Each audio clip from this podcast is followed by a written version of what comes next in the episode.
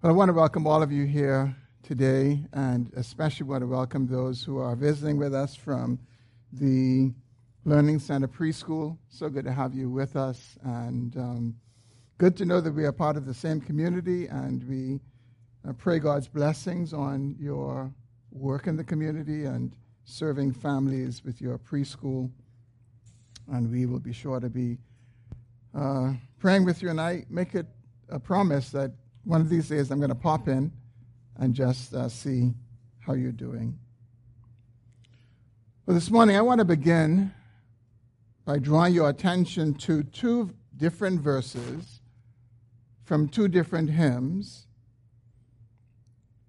And I'm sure that most of you, if not all of you, know these hymns. And perhaps if you went to a funeral yesterday or this week or recently, you probably spoke you probably sung one or both of these hymns. The first one is Glad Reunion Day. And verse 2 of that hymn goes as follows There within the holy city we'll sing and rejoice, praising Christ the blessed Savior with heart and with voice. Tell him how we came to love him and make him our choice. That will be a glad reunion day. And the second hymn is It's All Right Now. And here's the second verse of that hymn. Adown a lonely pathway without a friend to guide, I walked in sin and sorrow all alone. Till Jesus came and found me and drew me to his side. It's all right now, for I'm his own. Hopefully, it has occurred to you that these two verses from these two songs contradict one another. But if you miss the contradiction, you, you probably, well, you shouldn't feel too bad because I assure you that you're not alone. There are many people, Christians included, who don't see the contradiction in these two verses. And that's because they lack a biblical understanding of salvation. They lack a, a biblical understanding of what God has done and does to save people. And this lack of understanding is revealed in the fact that when many people think about salvation, they immediately think about themselves and what they did to come to Christ. Or they may even think about the cross. I want to say to us this morning that if we start with ourselves or we only start at the cross, we're not fully grasping the length and breadth of salvation because the cross itself, and even when we come to Christ, that's not the first moment in salvation history. And as we continue our sermon series this morning in Paul's letter to the Ephesians, the section that we have come to brings us face to face with the first moment of salvation history. And I pray that all of us who have come to trust in Jesus Christ as Savior and Lord will hear these words and I pray that they would be the basis for great rejoicing in our hearts, if you have not already rejoiced. Having seen the amazing grace of God that is displayed in this passage. I think when we truly see what is displayed of God's grace in this passage, we want to say with the hymn writer, Oh, for a thousand tongues to sing, my great Redeemer's praise. Well, if you've not yet done so, please turn your Bible to Paul's letter to the Ephesians, chapter 1. And this morning, our attention will be directed to verses 3 through 14.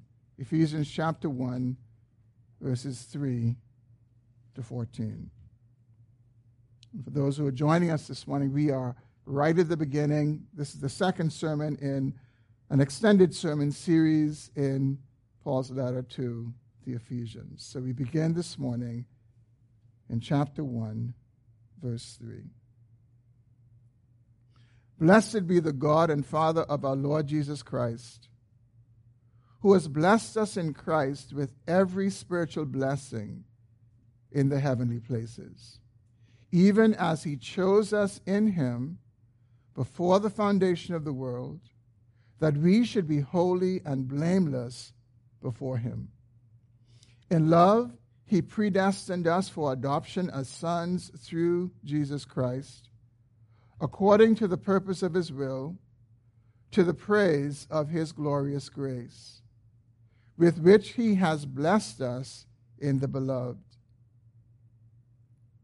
In him we have redemption through his blood, the forgiveness of our trespasses, according to the riches of his grace, which he lavished upon us in all wisdom and insight, making known to us the mystery of his will, according to his purpose, which he set forth in Christ as a plan for the fullness of time to unite all things in him, things in heaven and things on earth. In him we have obtained an inheritance, having been predestined according to the purpose of him who works all things according to the counsel of his will. So that we who were the first to hope in Christ might be to the praise of his glory. In him you also, when you heard the word of truth, the gospel of your salvation, and believed in him, were sealed with the promised Holy Spirit who is the guarantee of our inheritance until we acquire possession of it to the praise of his glory. Let's pray together. Oh, Father, we bow our hearts this morning and we thank you for your word. And oh Lord, I pray that you would speak to us. I pray that you would open our eyes and our hearts to behold the amazing grace of God that is revealed to sinners like us in the pages of Holy Scripture and in this passage in particular. God, would you grant us grace to hear as we ought and to respond as we should? Would you free us, O Lord, from any hindrance any habit of reading that would cause us to miss the truth that is displayed about your saving grace in these verses. Lord, I once again acknowledge my inadequacy, my deficiencies to handle your word in general, but in particular to handle this passage. And so I ask for grace. I pray that you would help me to serve these who are gathered this morning. Anoint me by your Spirit. Grant me unction that only comes from you. And God, would you grant us all illumination in the pages of your word? We ask this now in Christ's name. Amen. Brothers and sisters, we have just read one of the most glorious passages of Scripture in all of Scripture. It's a passage that, when understood, God's people want to praise Him with every fiber of their being. They want to praise him with affection. They want to praise him with adoration. They want to praise him with rejoicing, with every bit of strength their hearts can muster. But it's easy to read past these words. It's re- easy to read over these words and miss the amazing display of God's grace that is within them. And I know this to be true firsthand. I came to Christ at the age of 13. And although I read this passage over many years, in, in total, as I think about it, for about 27 years. For much of my Christian life, I early on adopted the practice of reading through Scripture from Genesis to Revelation annually. And so I, I, would have read over this many, many times. As a pastor, I read over this many, many times. And sadly, as I think of my own experience, I read past these words. I read over these words. And I suspect that some of you are like I was. You belong to Christ, but you read these words and you aren't amazed.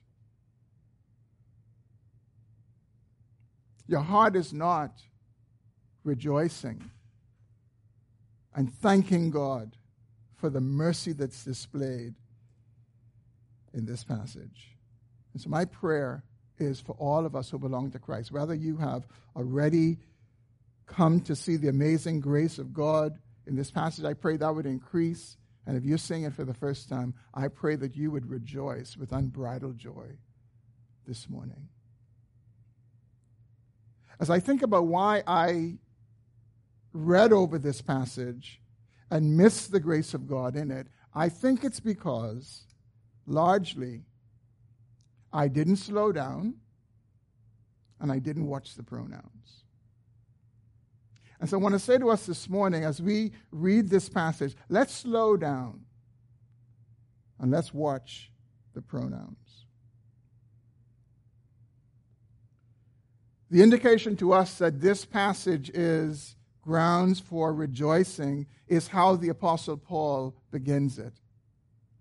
He begins by saying, Blessed be the God and Father of our Lord Jesus Christ, who has blessed us in Christ with every spiritual blessing in the heavenly places.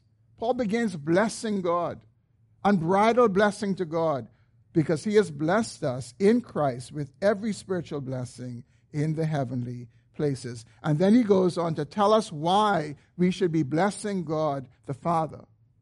And here's the summary of the reason that Paul gives God has unconditionally elected, redeemed, and sealed his people for salvation according to the purpose of his gracious will to the praise of his glorious grace. That is the holy truth that the Apostle Paul, by the revelation of God, not by his own ideas, but by the revelation of God, reveals to us. God has unconditionally elected, redeemed, and sealed his people for salvation according to the purpose of his gracious will to the praise of his glorious grace. And, brothers and sisters, whenever we read God's word, we are on holy ground.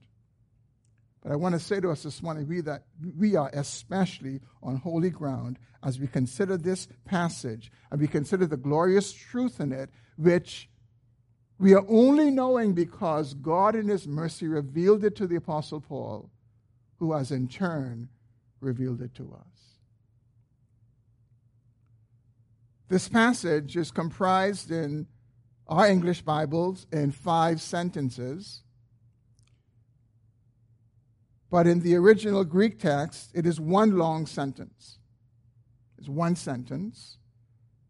But the translators have broken it up and put it in five sentences to help us to better understand the truth that Paul is communicating here. Paul used one long, glorious sentence to communicate the glorious truth that we find in this passage. For those of you who are taking notes, I've organized the sermon around three statements that communicate what God has done to save us, his people.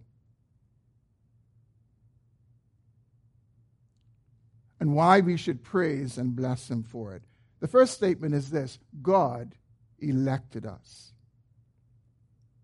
That's the glorious truth that we see in verses 3 to 6.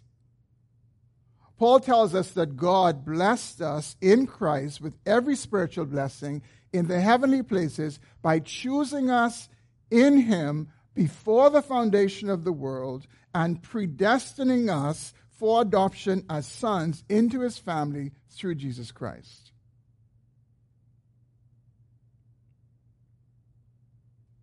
The Apostle Paul uses this term heavenly places, and it's found five times in this letter to the Ephesians. And theologians who are much smarter than I am point out that this term heavenly places is the only place in this letter of Ephesians, is the only place that Paul uses this term. And we'll, we'll encounter it as we work our way through this letter. But the term heavenly places refers to the sphere or the realm where spiritual powers operate and which Christ reigns supreme. He reigns supreme with his people, those who are in him. And in that realm, God has blessed us with every spiritual blessing in Christ. All of it. God has withheld none of it from us. Now, we, we obviously have to mature into that and grow into that, and, and um, th- there's, there are vistas of it that are beyond our, our imagination.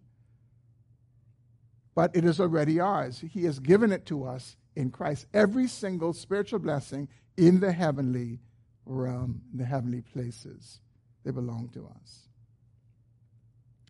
Now, I think it's important right at this point that we get our bearings to understand this passage starting in verse 3.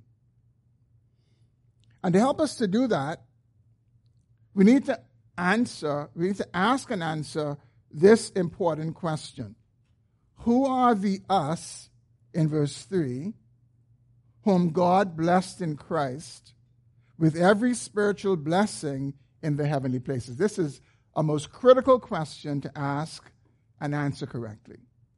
Who are the us? Paul says, Blessed be the God and Father of our Lord Jesus Christ, who has blessed us. Now, there are those who say the us is the whole world.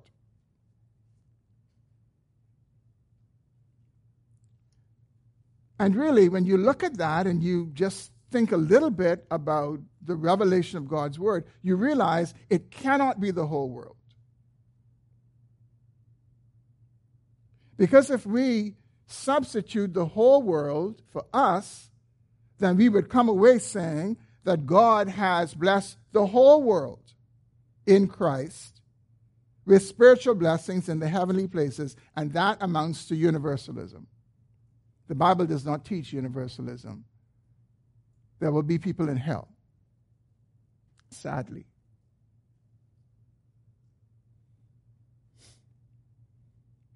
Clearly, us in verse 3 does not and cannot refer to the whole world. Instead, us in verse 3 refers to believers. It refers to the same people as the pronoun our in our Lord Jesus Christ in verse 3. So when you look at verse 3, blessed be the God and Father of our Lord Jesus Christ, who has blessed us. The our and the us are the same people. The us are those who have come to call Jesus Christ Lord. They've come to know him in saving faith. They are the ones that the Apostle Paul has in view here. And indeed, the letter of Ephesians was written to the people of God. We saw this last week in verse 2. It was written to the saints who are in Ephesus, but not just in Ephesus, who are in the world. The saints who are in the Bahamas or wherever they may be in the world. This is God's word preserved for his people. So, our and us refer to believers, to God's people, and the spiritual blessings that Paul refers to in verse 3 are all the spiritual blessings that God has given to his people as a result of them being in Christ. I pray you see this because if you don't see this, you won't marvel and you won't be amazed at the grace of God. But Paul goes on to say something that is more amazing in verse 4. He says that God blessed us with those spiritual blessings in Christ, even as or because he chose us in Christ before the foundation of the world. That we should be holy and blameless before him. If you don't mark your Bible, I understand it, but if you do mark your Bible, I would mark before. He did this before the foundation of the world. Now, another word that the Bible uses for this choosing that God does before the foundation of the world is the word election. And so, another way of saying what God did in choosing us is to say that God elected us.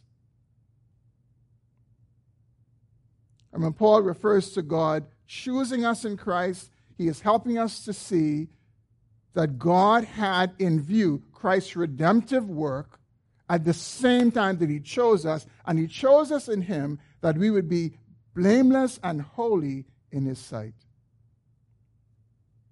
And what should be obvious to us right there is that clearly, in the mind of God, before the foundation of the world, as God chooses us in Christ to be holy and blameless, it is clear that he also saw that we were not holy and, blame, and, and, and blameless. He saw that we were unholy and we were blameworthy. He saw that we were those who rightly deserved his wrath. But he elected us from the fallen mass of humanity all who were unholy, all who were blameworthy, he elected us, those who believe, out of the mass of humanity under the judgment of God and the wrath of God. And he, in essence, was saying, though in, in the future you will be blameworthy and unholy. I, before the foundation of the world, elect you to be holy and blameless before me.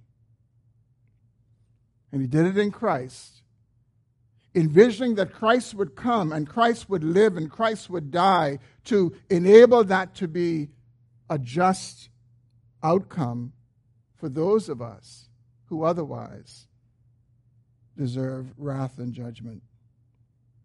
But that's not all. Look at what Paul says at the end of verse 4, then into verses 5 and 6.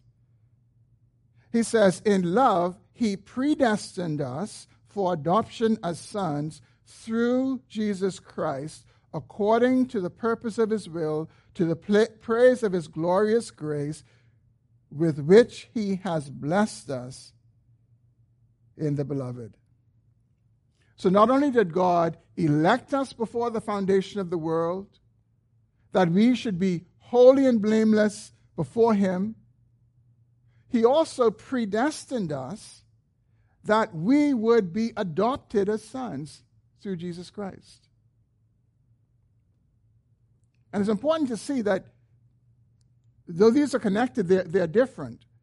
It's one thing to, for God to choose us for salvation, to be holy and blameless in Christ. There's another thing for Him to predestine that we will be adopted as sons through Jesus Christ. To, pre- to predestine means to predetermine in advance what the outcome of something is. That's what God did. And we're not talking about some mortal who's saying it's going to be like this, but he has no power to bring it to pass. Now, we're talking about the God of the universe who predestined that these whom he chose before the foundation of the world, that they will be adopted as sons through Jesus Christ.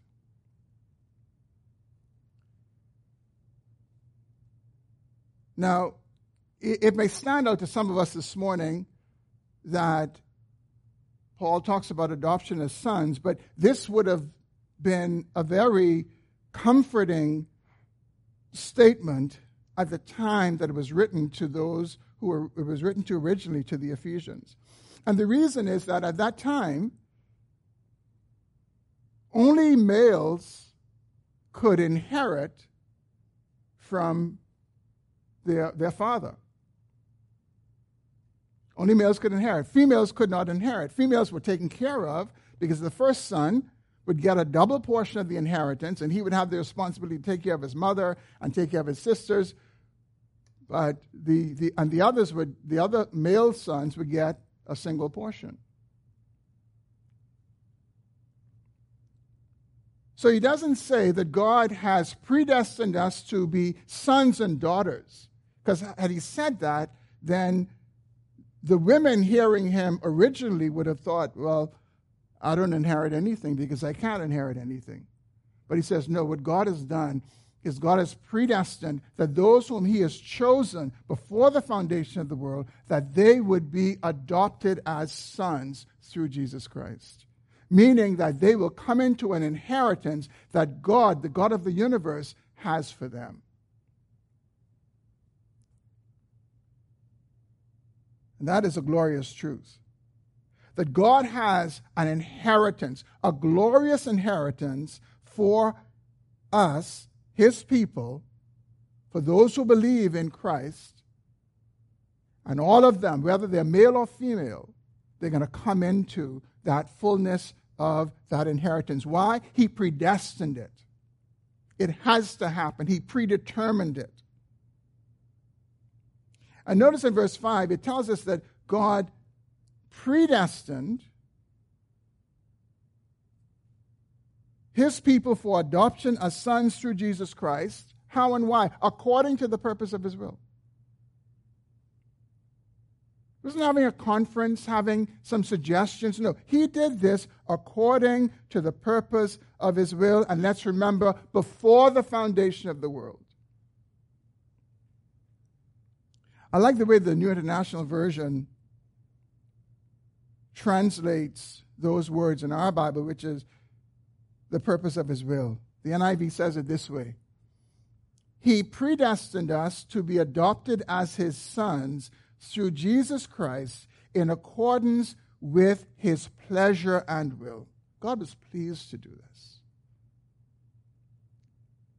He was pleased to do this. He was not there starchy in heaven and saying, This is my will, this is what I'm going to do. No, it was his pleasure to do this. It was his pleasurable will that he would choose and predestine a particular people to be sons, adopted as sons through Jesus Christ, and to come into this glorious inheritance that he has for them. And what is the end goal? What is the end of all of this? Paul tells us in verse 6 the end of it is to the praise of his glorious grace with which he blessed us in the beloved, still in Christ. God does all of this to the praise of his glorious grace. That's the aim. That's the aim that God has in mind that we would see and praise his glorious grace. The grace that he gave us by choosing us in the beloved, which is a reference to Christ. And if we don't praise God's glorious grace, it's because we don't see his glorious grace in electing us for salvation in Christ and predestining us for adoption as sons in his family.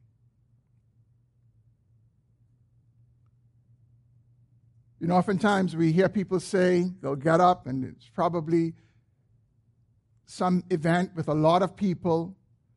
And I'm sure you've heard this statement. People would say, We are all God's children.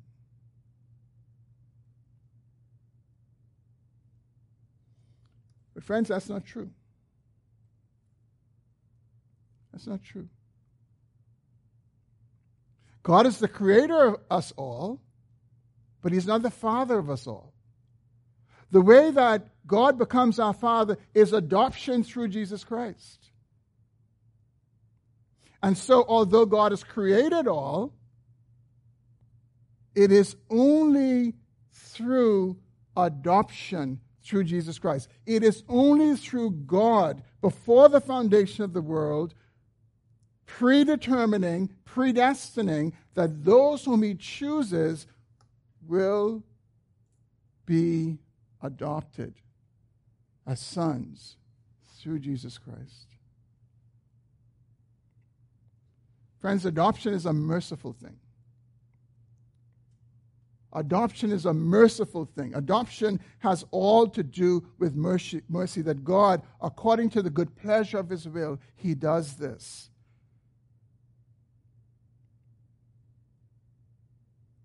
See, we could talk about being God's creatures as of right because he, he, he created us. But if we're adopted as a son, our hearts need to be filled with amazing amazement at the grace of God who has brought that to pass. Remember, we're created and we're God's creatures through Adam, but we become God's sons through Jesus Christ. Brothers and sisters, this is the first moment of salvation history. This is where our salvation begins. Our salvation doesn't begin in time, our salvation begins before the foundation of the world. It begins, as some theologians say, in eternity past. God, in accordance with his pleasure, the pleasure of his will, elected us out of the fallen mass of humanity that we would be holy and blameless in His sight, that particular people would be holy and blameless in His sight, and He predetermined that they would be adopted into His Son, into His family as sons through Jesus Christ. And so sadly, the author of Glad Reunion Day missed this glorious truth in the second verse of the hymn. Christians who think that when they get to heaven, that one of the first things they want to do is to find Jesus and tell him how they came to love him and make him their choice, don't understand that no. This is the revelation that we find in Scripture. God chose before the foundation of the world that they would be holy and blameless in His sight and that they would be sons adopted as sons through Jesus Christ. And the only reason that anyone chooses Christ is because he, before the foundation of the world, chose them.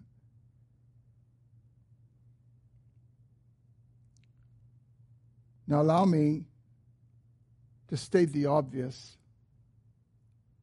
What God did in electing us is so amazing that it is easy to miss. You know, sometimes things that are too good to be true, we sometimes miss them. We just think, well, that can't be, so we don't see it.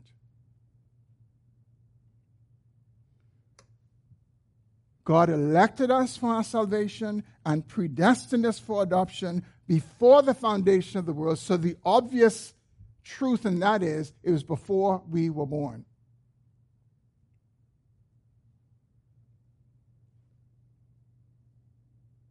And God's acts of election and predestination were not based on anything about us.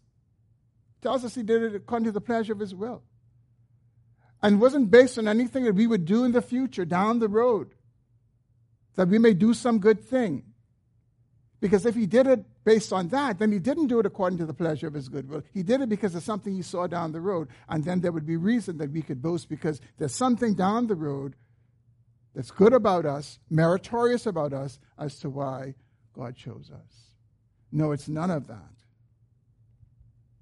And this is why in Reformed theology, also called Calvinism,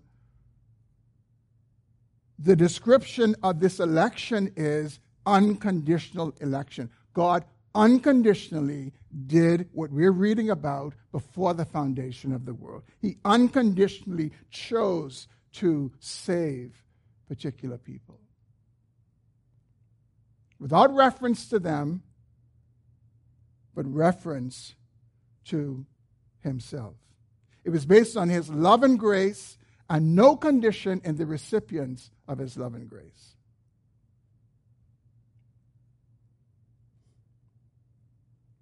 If you know Jesus Christ as your Lord and personal Savior this morning, I pray that the reality of this truth of unconditional election has you rejoicing in your heart and thanking God for choosing you before the foundation of the world. But if your heart is not amazed this morning that God has elected you before the foundation of the world, and He has predestined that you will be one of His sons through Jesus Christ, that you will come into His family and you will obtain an inheritance. I encourage you to ponder this passage some more. And I encourage you to make every effort to hear the rest of this letter to the Ephesians because Paul is building. We're in chapter 1, and Paul is telling us what God did. He's going to get to chapter 2 and tell us about ourselves. And what he says about us is, As for you, you were dead in your trespasses and sins.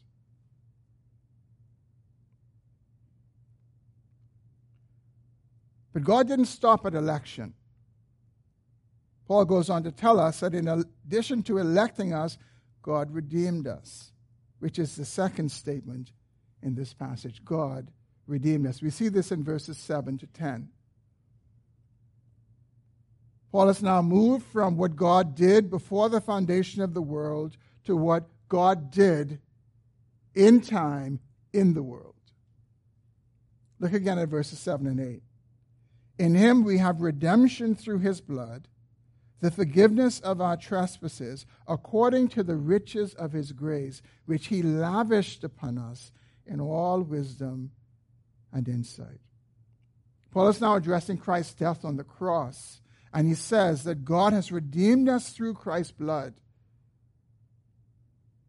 which is the forgiveness of our sins.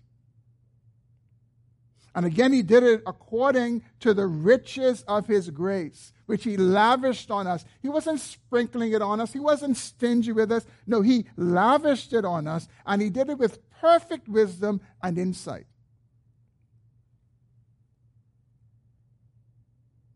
I believe most of us have lived long enough to love or like someone, and then later on, we found out we didn't like or love them so much because of something we discovered about them, something they did, and all the other things. So we didn't have perfect knowledge. And some of us would even dare say, if I knew who you really were, I wouldn't like you. I wouldn't love you. If I really knew. Paul says, not so with God. He lavished his grace upon us with perfect wisdom and insight.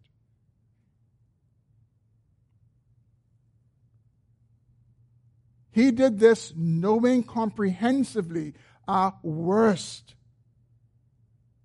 moments, our worst acts of sin, the lowest points that we will ever get in life. He, he knew all of that, and He lavished His grace upon us in all wisdom and insight. This was not blind infatuation. This is amazing grace and perfect knowledge and wisdom and insight. The author of the hymn, It's All Right Now, got it right.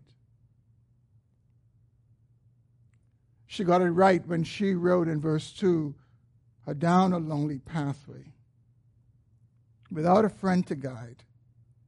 I walked in sin and sorrow all alone until Jesus came and found me and drew me to his side. It's all right now, for I'm his own. That's the redemption that God does. that makes good on his election before the foundation of the world. That in a time space world, he has sent his son to die on the cross, and then at the right time, at the time he determines, he comes to those particular sinners in their sin and in their sorrow, and, and Christ finds them and brings them to himself. And that's the only reason that any of us come to Christ. We don't find Jesus because none of us were looking for Jesus. And as I heard one preacher say, he wasn't lost. We were lost. And so he found us in his mercy and in his grace. I thank God this morning that God not only chose us and predestined that we would be sons, but he sent Christ to redeem us, and then one day he came to us and brought us to himself. Because if all he did was to say, I've made it possible, now you come to me, none of us would come because we love sin too much. That is our nature. And so God in mercy has to come to us and arrest us as he did Saul on the road to Damascus and bring us to himself. And you know what? Some of our conversions may not be as dramatic as Saul, but it's no different from Saul's. He was persecuting the Lord, and we may not have been searching out Christians, but we were persecuting the Lord in the way we were living with our backs to him and our faces to the world, doing our own thing. And He came to us in mercy and grace and brought us to Himself.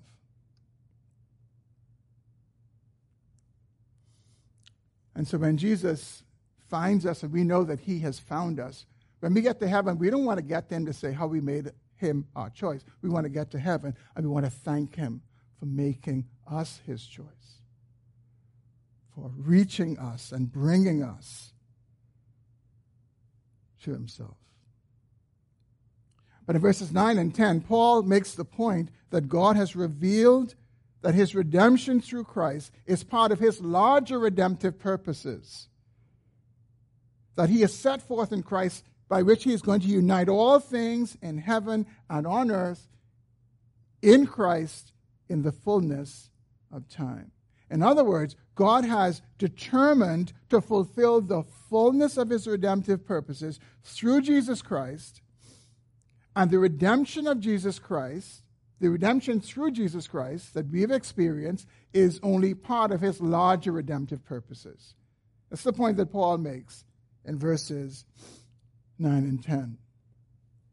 And God will do this larger purpose, the fulfillment of it, in the fullness of time. Now, Paul's thoughts in verses 11 to 14, they're a bit difficult to follow, but I want us to try to unpack quickly what he, what he says. Remember earlier in verse 5, we saw that before the foundation of the world, God predestined us for adoption into his family as sons through Jesus Christ.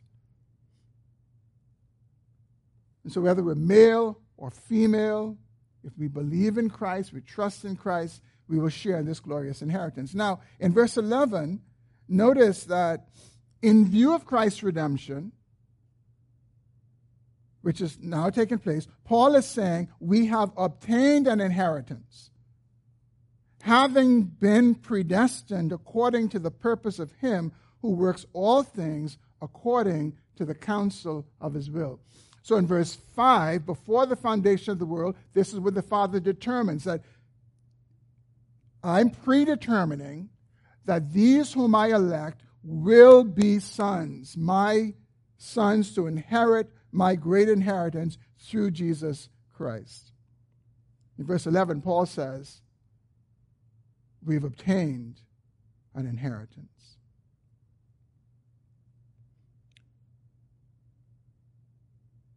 This is an example of the sovereign Lord bringing to pass his will, which he predetermined before the foundation of the world. But this is not unique to redemption. Uh, I'm not going to spend time on this, but I want to draw this to your attention this morning, and I encourage you to make a note of it, especially if you're seeing it for the first time. In verse 11, we're told that God works all things according to the counsel of his will. All things. God works all things in accordance with the counsel of his will. It's very important to understand because it helps you to see that God is in control of his, his entire world. There is no aspect of God's world that does not, at the end, work in accordance with the counsel of his will.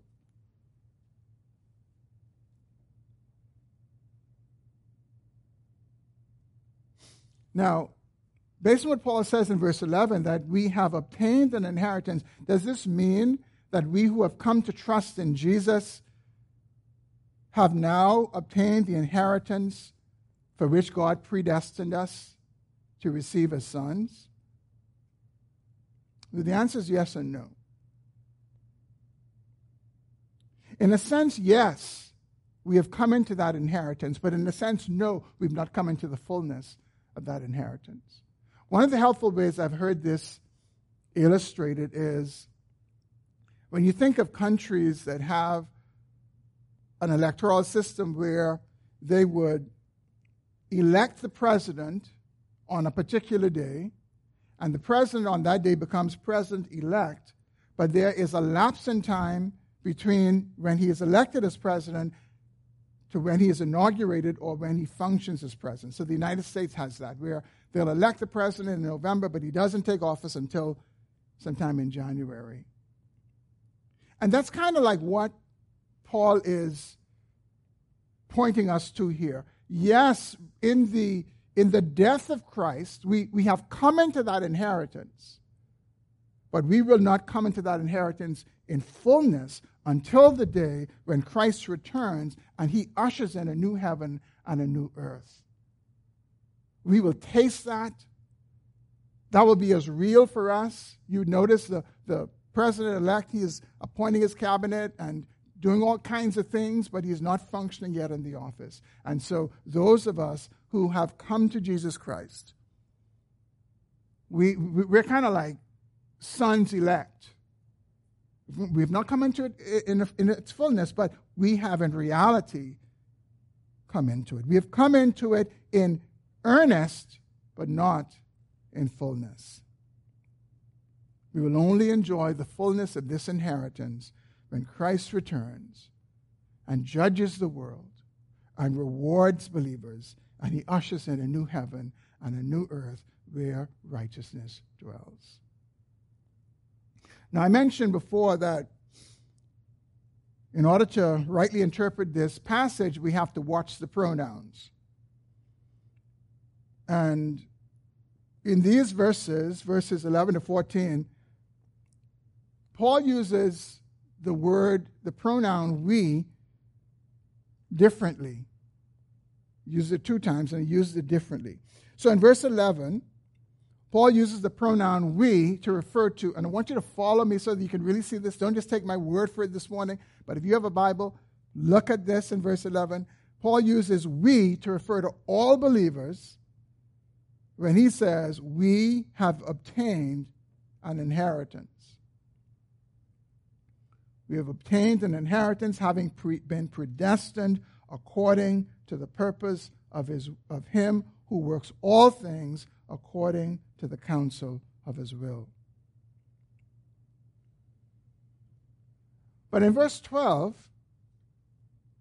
he uses we differently. And, and I hope you see this.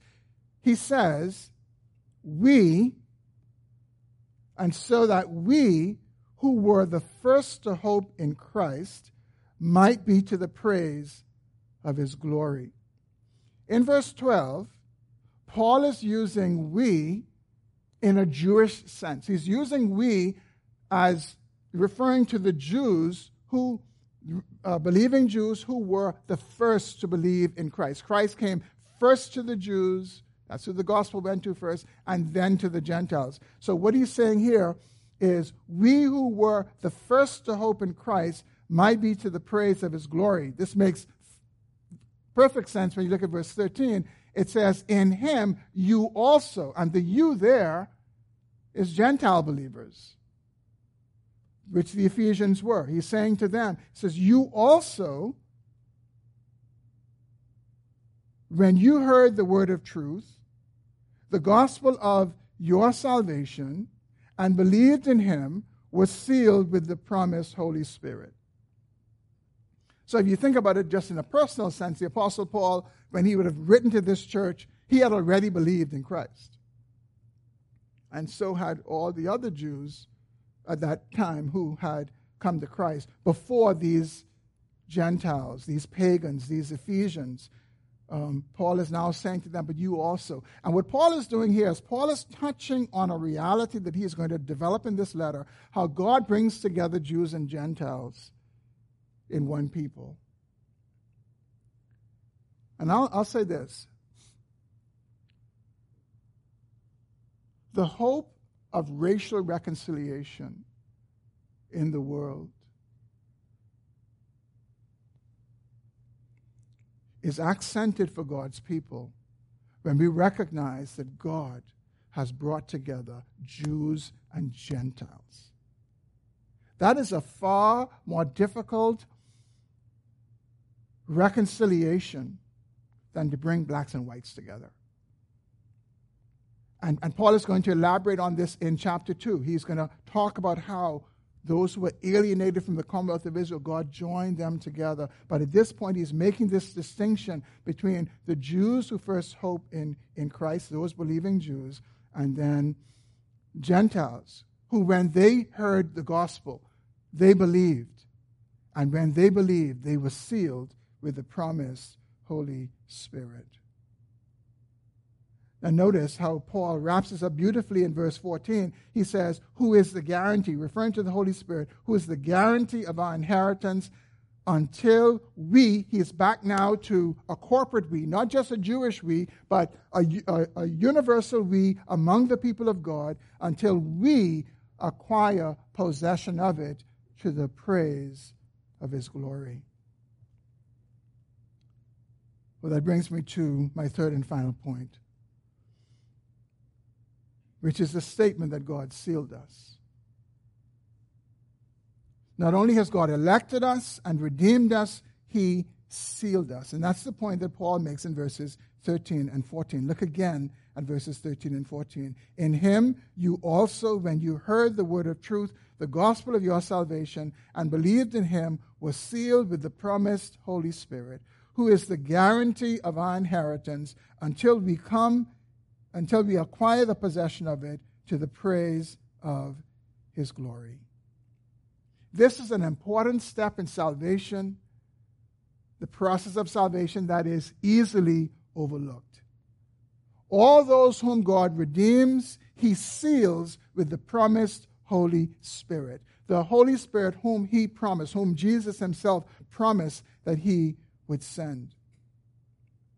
And so in verse 13, Paul tells us that the Holy Spirit, who lives in us, functions as God's guarantee that we will eventually acquire the possession of our inheritance. That inheritance that God determined would be ours as sons before the foundation of the world, that we would be adopted as sons into this glorious inheritance through Jesus Christ. What we are seeing now is that the Holy Spirit, when we come to Christ, we are given the Holy Spirit as a guarantee that we're going to have that inheritance. The Holy Spirit is that down payment, it is the deposit that the God of the universe says, This is my guarantee that you're going to finish and get that possession as one of my sons coming in to your inheritance. And so to recap, God elected us before the foundation of the world. God redeemed us in time in the world. And then God sealed us for all eternity. And notice that in these three steps, we see the triune God at work in the salvation process. God the Father elected us, God the Son redeemed us, God the Holy Spirit seals us. And what we see in these three aspects of our salvation is the certainty, the certainty of it. God guarantees the salvation of his people from start to finish. He guarantees it before the foundation of the world. He says, This is going to happen for those whom I choose. And then in the time space world, he saves them and gives them the Holy Spirit. And he says, This is my guarantee that they're going to finish and they're going to get the inheritance that I promised before the foundation of the world. And friends, so the idea that one who belongs to Christ, that one who has been saved by Christ, that one who God determined before the foundation of the world will be his, will lose his or her salvation, is not supported in Scripture. God would have to be impotent or a liar for it to be otherwise. And this is why we believe in the eternal security of believers. Those who belong to Christ truly will always belong to Christ truly, and they will finish the race, and they will be home with their Father in His family, enjoying the fullness of the inheritance with the, the rest of His family. With Jesus Christ getting the first portion, the double portion, and the rest of us getting our individual portion. God guarantees our salvation from start to finish. You know why this truth is in our Bible? This truth is in our Bible to comfort us and to encourage us because there are going to be times when we don't feel like we're saved and we don't feel like we're going to make it. And we do things that surprise us. And God says, No. Before the foundation of the world, I set my love upon you, and I determined that you will be my son and you will be adopted into my family. And I sent my son to die. And in time, he brought you to himself and gave you the Holy Spirit, which is your assurance, your guarantee that you are going to finish the race and receive your full inheritance. The section of Ephesians ends with the words, to the praise of his glory. And friends, that's the end goal of all that God has done. He has elected us, He has redeemed us, He has sealed us to the praise of His glory. There's no ground for boasting here. There's no ground for puffing your chest out. No, the only proper response is to marvel at the grace of God and to praise and to glorify God for what He has done in electing us and redeeming us and sealing us.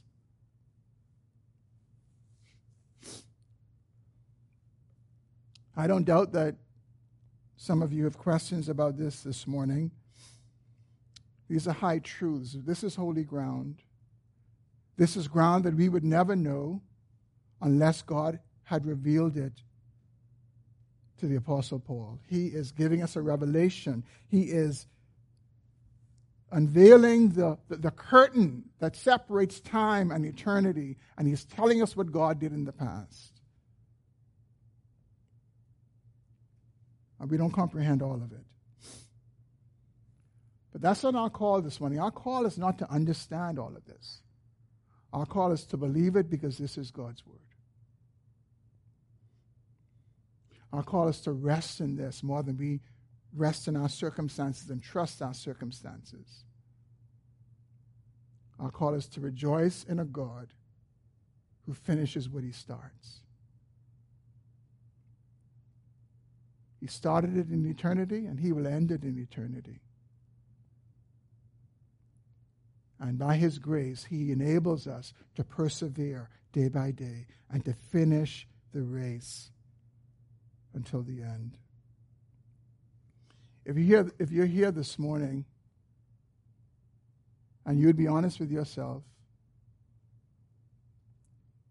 and you would acknowledge that you don't know Jesus Christ as Savior and Lord, or maybe you're watching by live stream, I pray that your heart is moved, moved by the amazing grace of God and the mercy of God. And I also pray that you see your hopeless and helpless and sinful condition, and that you recognize that you are a part of the mass of humanity that's under the wrath of God, justly so, the way the rest of us were. And I pray that this morning you would turn to Jesus. I pray that you would turn from sin and you would trust in Christ. And if you do, you will find a Savior who is quick to pardon all of your sins. I pray you do that this morning. And if you do that, you will know that you were among those whom God, before the foundation of the world, determined that he would bring to salvation. Let's pray together. Oh, Father, we bow our hearts this morning, amazed at your grace.